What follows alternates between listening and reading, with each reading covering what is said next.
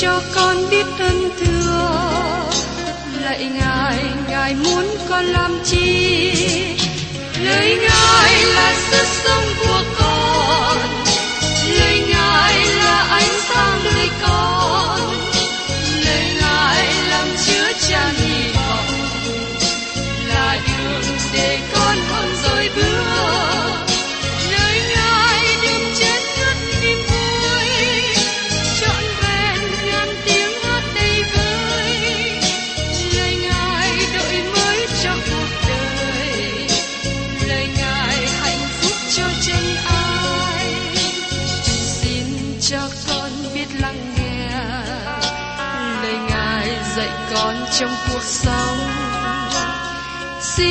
cho con biết lắng nghe.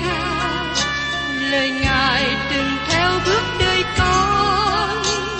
Xin cho con biết sẵn sàng chờ đợi và vẫn nghe theo chúa. Xin cho con biết sẵn sàng thực hành lời chúa đã truyền ban Hân hoan chào mừng quý vị đến nghe chương trình Tìm hiểu Thánh Kinh. Đây là một chương trình học kinh thánh liên tục và hệ thống trong thời gian 5 năm. Chúng ta sẽ lần lượt khảo sát từ sáng thế ký cho đến khải huyền. Mục sư tiến sĩ McGee là người được Chúa dùng để sáng lập và thực hiện chương trình này. Ông tin rằng lời của Đức Chúa Trời có khả năng đáp ứng mọi nhu cầu cho tất cả mọi người trên thế giới, không phân biệt chủng tộc, văn hóa, trình độ tuổi tác hay phái tính. Ước mong quý vị theo dõi liên tục và giới thiệu cho thân nhân bạn hữu cùng đón nghe. Quý vị và các bạn thân mến, trong chương trình tìm hiểu Thánh Kinh hôm nay, chúng ta tiếp tục ở trong sách EC trên đoạn 17 và đoạn 18. Trong EC trên đoạn 17, nói đến hình ảnh của hai chim ưng. Đây là hình ảnh mà chúng ta cần có sự chú ý đặc biệt. Mời quý vị cùng xem ở trong EC trên đoạn 17, câu 1 đến câu 2. Lại có lời của Đức giê va phán cùng ta như vậy. Hỡi con người, khá ra câu đố, kể lời ví dụ cho nhà Israel. Đức Chúa Trời bảo Ê-xê-trên ra câu đố dân chúng để làm ẩn dụ giảng dạy cho họ. Bởi vì dân chúng không lắng nghe ông ta. Vì thế Ê-xê-trên đến với dân này bong trong một phương cách lạ thường. ê dùng những phương cách rất là đặc biệt để truyền đạt sứ điệp của Chúa cho dân sự của Ngài. Mời các bạn xem tiếp trong EC trên đoạn 17, câu 3 đến câu 6. Người khá nói rằng, Chúa giê va phán như vậy, có một chim ưng lớn, cánh lớn, lông dài, đầy lông và có nhiều sắc. Đến ly băng và lấy ngọn cây hương bách đi. Nó bẻ nhành nhon rất cao, đem đến trong mọi đất thương mại và để trong một thành của người buôn bán. Sau rồi, nó lấy giống của đất ấy đem trồng nơi đất tốt, đặt nền trên nhiều nước và trồng như cây liễu. Cây nứt lên, trở nên một gốc nho, dìm già, nhưng không cao mấy. Những nhánh nó hướng về phía chim ưng, rễ nó càng ra ở dưới. Vậy nó trở nên một gốc nho, sanh ra những tuột và nước trội.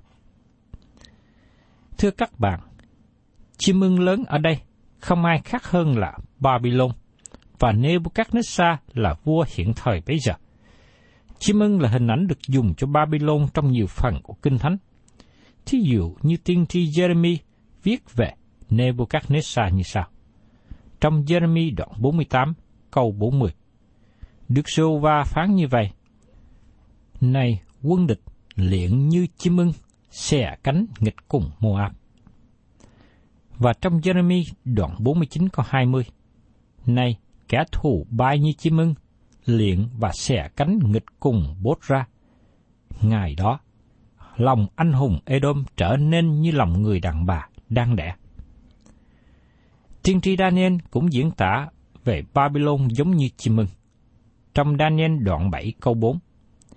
Con thứ nhất giống như sư tử và có cánh như chim ưng. Ta nhìn xem cho đến khi những cánh nó bị nhổ, nó bị cất lên khỏi đất. Đứng hai chân như người ta và nó được ban cho lòng loài người. Vì thế, những gì chúng ta thấy tại đây là hình ảnh của Nebuchadnezzar, vua Babylon, là người đến cắt ngọn cây cao. Cái cây nói về ai? Nó là quốc gia Israel và đặc biệt là dòng dõi hoàng tộc của David. Nebuchadnezzar đến và đem đến sự cáo chung. Đó là những gì Nebuchadnezzar đã làm cho vua Sedekia. Mời quý vị cùng xem tiếp trong EC trên đoạn 17, câu 7 đến câu 10. Nhưng có một chim ưng lớn khác, cánh lớn, lông nhiều. Này, gốc nho từ chỗ đất mình đã được trồng, căng rễ ra và ngã nhành hướng về nó, hầu cho chim ưng ấy đến tưới mình. Gốc nho đã được trồng nơi đất tốt, gần nơi nhiều nước, hầu cho nước tược ra trái, trở nên cây nho tốt. Người khá nói rằng, Chúa rêu va phán như vậy, cây nho há được thành tốt sao? Chim ưng kia há chẳng nhổ rễ nó, cắt trái nó, cho đến nỗi làm khô héo hết thải lá non, nó nứt ra sao? Không cần có cánh tay mạnh, cũng không cần nhiều người để làm tróc rễ nó. Kìa, đã trồng nó, nó được thành tốt chăng? Vừa khi gió đông đụng đến nó, nó há chẳng khô héo cả sao? Phải, nó sẽ khô nơi cùng một luống đất mà nó đã được trồng. Một chim ưng khác là Ai Cập, mà nó rất hùng mạnh trong thời bấy giờ. Vua Sê-đê-kia được đặt lên ngôi bởi Nebuchadnezzar và họ lập giao ước với nhau. Do vậy, sê thế kia bẻ gãy giao ước đó và quay sang liên kết với Ai Cập. Đó là hình ảnh mà chúng ta thấy tại đây. Các nhánh hướng về Ai Cập. Cây nho được trồng trong đất Ai Cập để tìm kiếm sức mạnh, nhưng nó không được sự tiếp sức nào, bởi vì Ai Cập sẽ đi xuống. Sau này vua Nebuchadnezzar đánh chiếm Ai Cập, hủy diệt nó, làm cho nó phục tùng ông ta. Giờ đây, có một sứ điệp phát ra từ ấn dụ của Ezechiel. Mời quý vị cùng xem tiếp trong ec trên đoạn 17, câu 11 đến câu 15. Và có lời Đức giê va phán cùng ta như vậy. Hãy nói cùng nhà bạn nghịch ấy rằng, các ngươi không biết điều đó có ý nghĩa thế nào sao? Lại khá nói rằng, Này, vua Babylon đã đi đến Jerusalem, đã bắt vua và các quan trưởng đem đi với mình về Babylon. Vua ấy đã chọn một con vua, lập ước với, khiến phát lời thề, và đã triệu những người mạnh trong đất đi, đặng cho nước phải sa sút không tự dấy lên được, song bởi giữ giao ước thì nước còn lại. Nhưng vua đã giấy nghịch cùng vua Babylon và sai sứ thần đến Egypto đặng người ta giúp cho những ngựa và nhiều dân. Người há được thạnh vượng sao?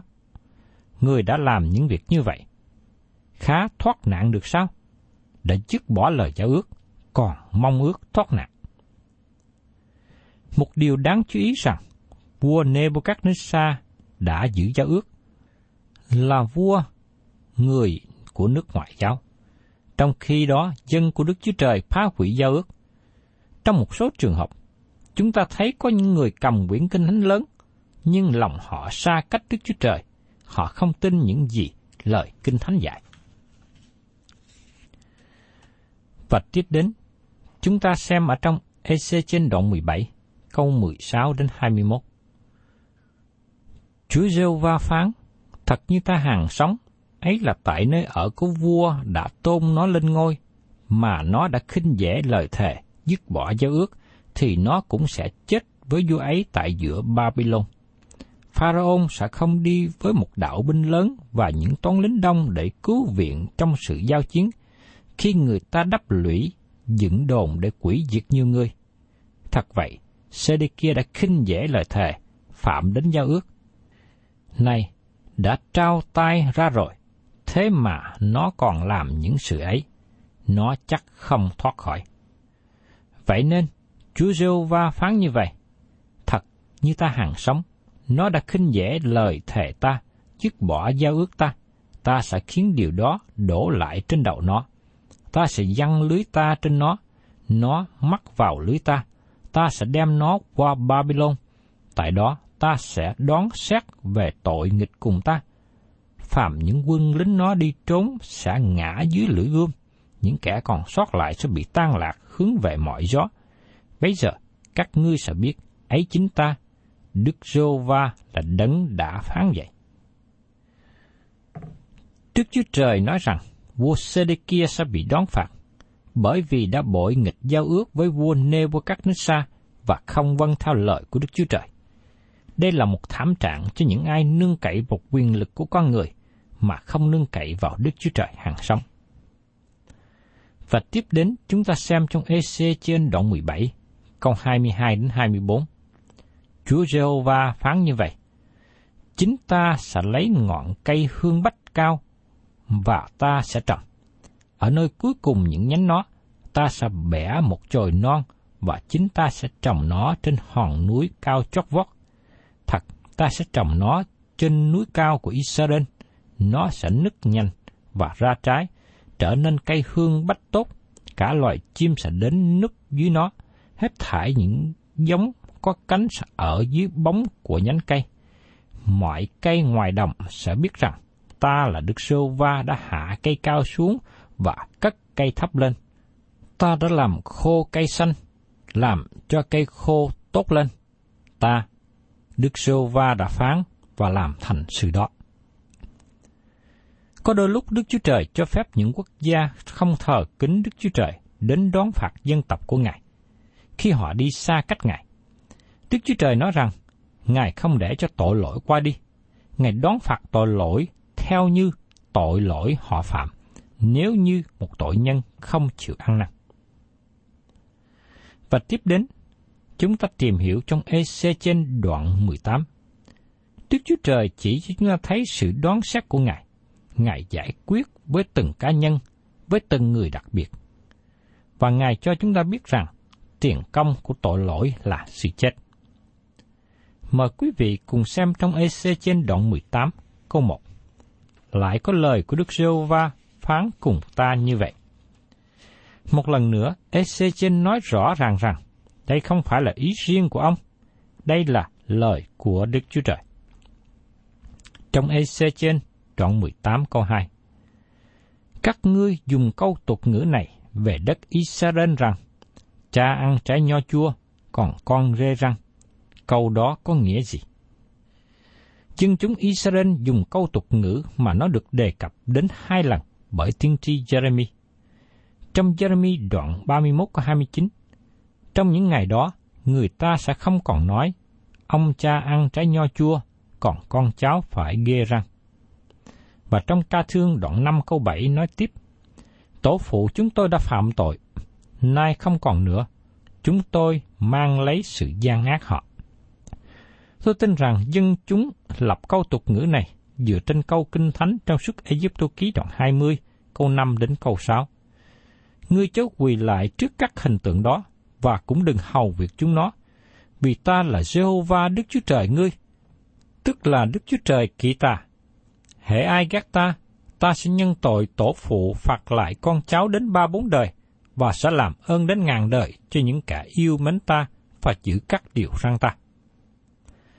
Chúng ta nhận thấy rằng câu kinh thánh này được trích dẫn một cách không đúng. Đó là một điều nguy hiểm khi lấy một câu kinh thánh ra khỏi văn mạch và suy diễn theo ý riêng. Đây là một câu tục ngữ sai. Cha ăn trái nho chua mà con phải trả án phạt. Điều này chỉ đúng cho một vài trường hợp. Nhưng Đức Chúa Trời xét mỗi cá nhân theo những việc làm của họ. Cha hay con tùy theo công việc của mỗi người. Đây không phải là sự phán xét cho sự sống đời đời, nhưng đây là sự phán xét cho đời này tùy theo những gì người ấy đã làm. Tùy theo người ấy có vâng lời hay không vâng lời Đức Chúa Trời. Và tiếp đến trong EC trên đoạn 18 câu 3. Đức Rêu Va phán, Thật như ta hàng sống, các ngươi sẽ không còn dùng câu tục ngữ ấy trong Israel nữa. Chữ sống được dùng 13 lần trong đoạn này và chữ chết được dùng 14 lần trong đoạn này. Chúng ta thấy sự sống và sự chết được trình bày ở đây. Như vậy, tại đây, Đức Chúa Trời không nói về sự sống đời đời hay sự chết đời đời. Đức Chúa Trời đang nói về phương cách mà Ngài đoán xét mỗi cá nhân trong đời này. Và chúng ta cần nhìn cả đoạn này với quan điểm đó. Và tiếp đến trong EC trên đoạn 18 câu 4. nay mọi linh hồn đều thuộc về ta. Linh hồn của cha cũng như linh hồn của con đều thuộc về ta. Linh hồn nào phạm tội thì sẽ chết. Tại đây, Đức Chúa Trời nói rằng mọi linh hồn đều thuộc về Ngài. Nếu tội lỗi của cha đổ trên con cái, là bởi vì con cái của họ cũng đi theo con đường tội lỗi gian ác của cha mình. Mỗi người chịu chết bởi chính tội lỗi của mình. Chúng ta đọc trong sách Phục truyền lực lệ ký đoạn 24 câu 16 nói rằng, Chớ vì con mà giết cha, cũng đừng vì cha mà giết con. Phàm, người nào phạm tội thì phải giết người ấy. Đức Chúa Trời đoán xét một cách công chính, Ngài đoán xét trên từng cá nhân. Và trong EC trên đoạn 18, câu 5 đến câu 9. Nếu người nào là công bình, làm theo luật pháp và hiệp với lẽ thật, không ăn trên núi, không ngước mắt trong các thần tượng của Israel, không làm nhục kẻ lân cận mình, không lại gần đàn bà đang có kinh nguyệt. Người mà không làm hại ai, trả của cầm lại cho kẻ mắc nợ, không cướp giật gì của ai, ban bánh cho kẻ đói, mặc áo cho kẻ trần truồng, không cho vai mà ăn lời, không lấy thêm, rút tay lại khỏi sự ác, theo lẽ thật mà xét đoán trong người này với người khác. Nói theo luật lệ ta và dân giữ mạng lệnh ta, ăn ở cách thật thà, thì người ấy là người công bình, chắc thật người sẽ sống. Chúa Giê-hô-va phán dạy. Trong câu Chúa nói, không ăn trên núi, có nghĩa là đừng có tham dự vào việc thờ hình tượng, bởi vì dân chúng bây giờ lập các bàn thờ hình tượng trên các núi. Đây là người đi theo đường lối Đức Chúa Trời, làm theo những điều răn của Ngài. Chúa sẽ ban cho người ấy sự sống trong đời này. Đức Chúa Trời ban cho họ phước hạnh trong đời này. Đây là phước hạnh của cụ ước. Và trong EC trên đoạn 18, câu 10 đến câu 13.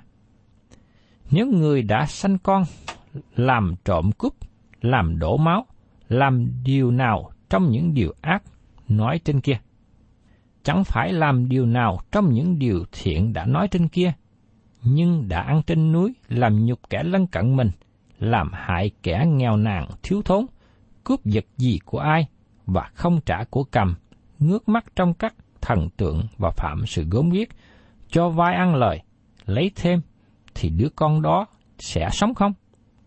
Không, sẽ không sống, vì nó đã phạm mọi sự gớm ghiếc, chắc thật nó sẽ chết và máu nó sẽ ở trên nó.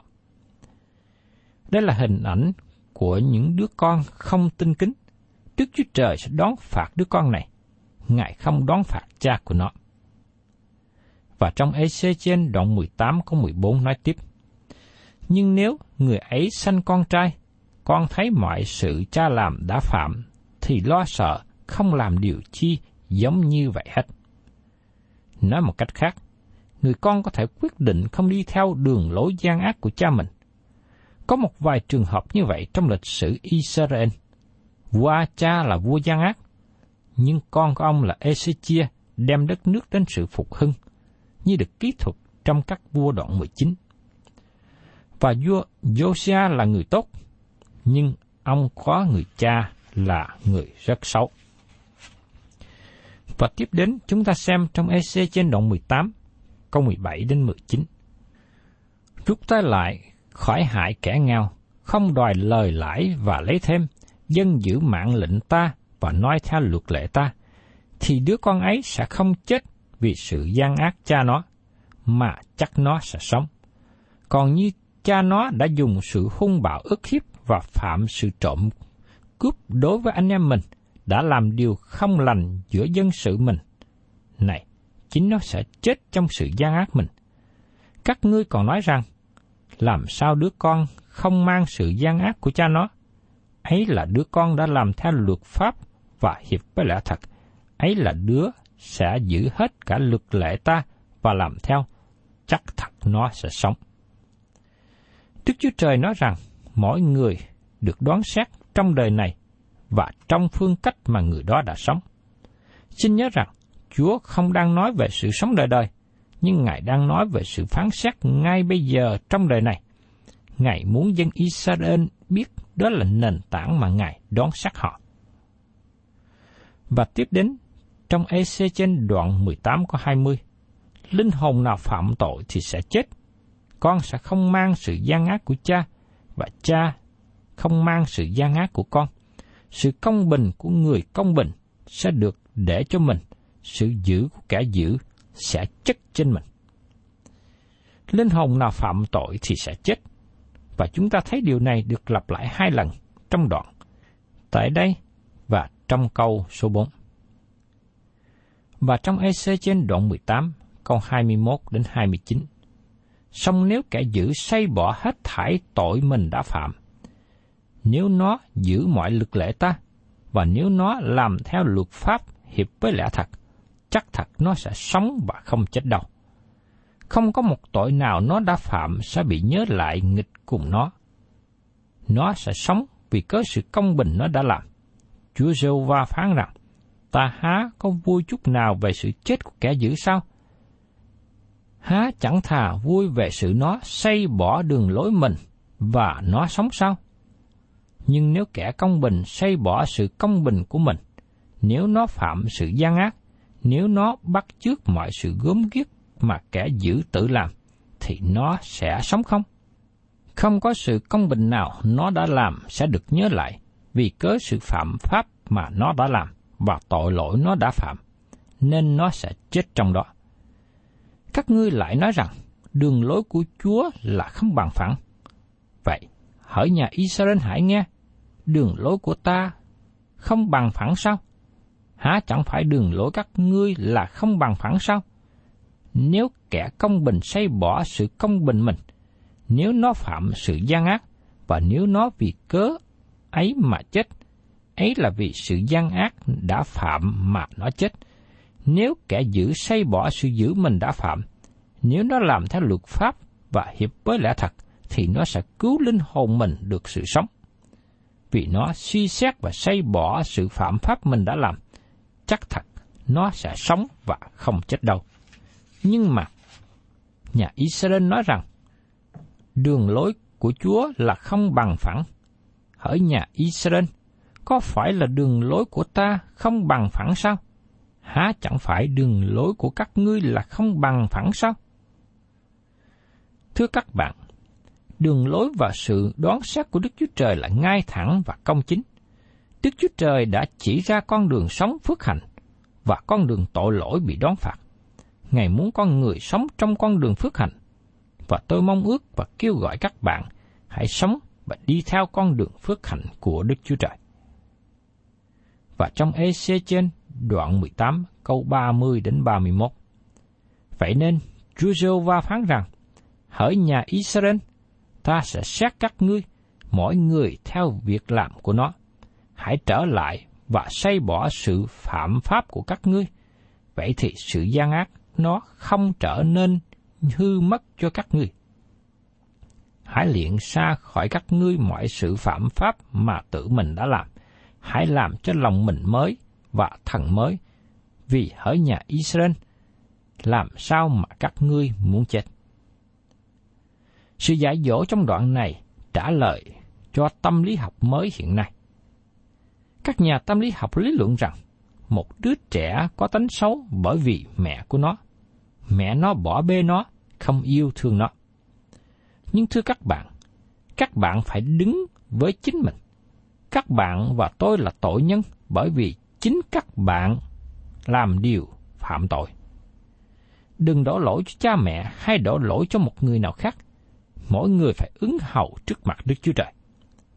Tiên tri Ezechiel nói rõ là dân Israel sẽ bị đoán xét trong đời này căn cứ vào những gì họ đã làm trong đời sống. Dầu rằng người ấy tin hay không tin. Ezechiel đoạn 18 câu 32 kết thúc như sau. Chúa rêu va phán rằng, thật vậy, ta không vui đâu về sự chết của kẻ phải chết, vậy các ngươi hãy xây lại mà được sống. Một lần nữa, điều này đề cập về sự chết của thể xác. Ngày nay, Đức Chúa Trời không có vui khi thấy bất cứ ai chết. Ngài không muốn sự chết đến cho nhân loại. Xin nhớ rằng, Chúa Giêsu cũng khóc trước mộ của Lazarus, dầu rằng Ngài có thể làm cho ông ta sống lại từ một người đã chết. Sự chết đến với con người không phải vì Đức Chúa Trời, nhưng vì cớ tội lỗi mà người ấy đã phạm. Vì tiền công của tội lỗi là sự chết. Tôi mong ước rằng quý vị thấy được ảnh hưởng nguy hại của tội lỗi là sự chết. Chính tôi, tôi cũng không muốn quý vị chết, và tôi cũng không muốn chính mình phải chết vì tội lỗi nữa. Chỉ có một cách để chúng ta có thể được sự sống đời đời, đó là chúng ta tin nhận Chúa Giêsu. Chúng ta từ bỏ con đường tội lỗi, chúng ta đi trong con đường phước hạnh. Chúa sẽ ban cho quý vị một sự sống tốt đẹp ở trên đời này và một sự sống đời đời trong đời sau. Thân chào tạm biệt quý vị và xin hẹn tái ngộ cùng quý vị trong chương trình Tìm hiểu Thánh Kinh kỳ sau.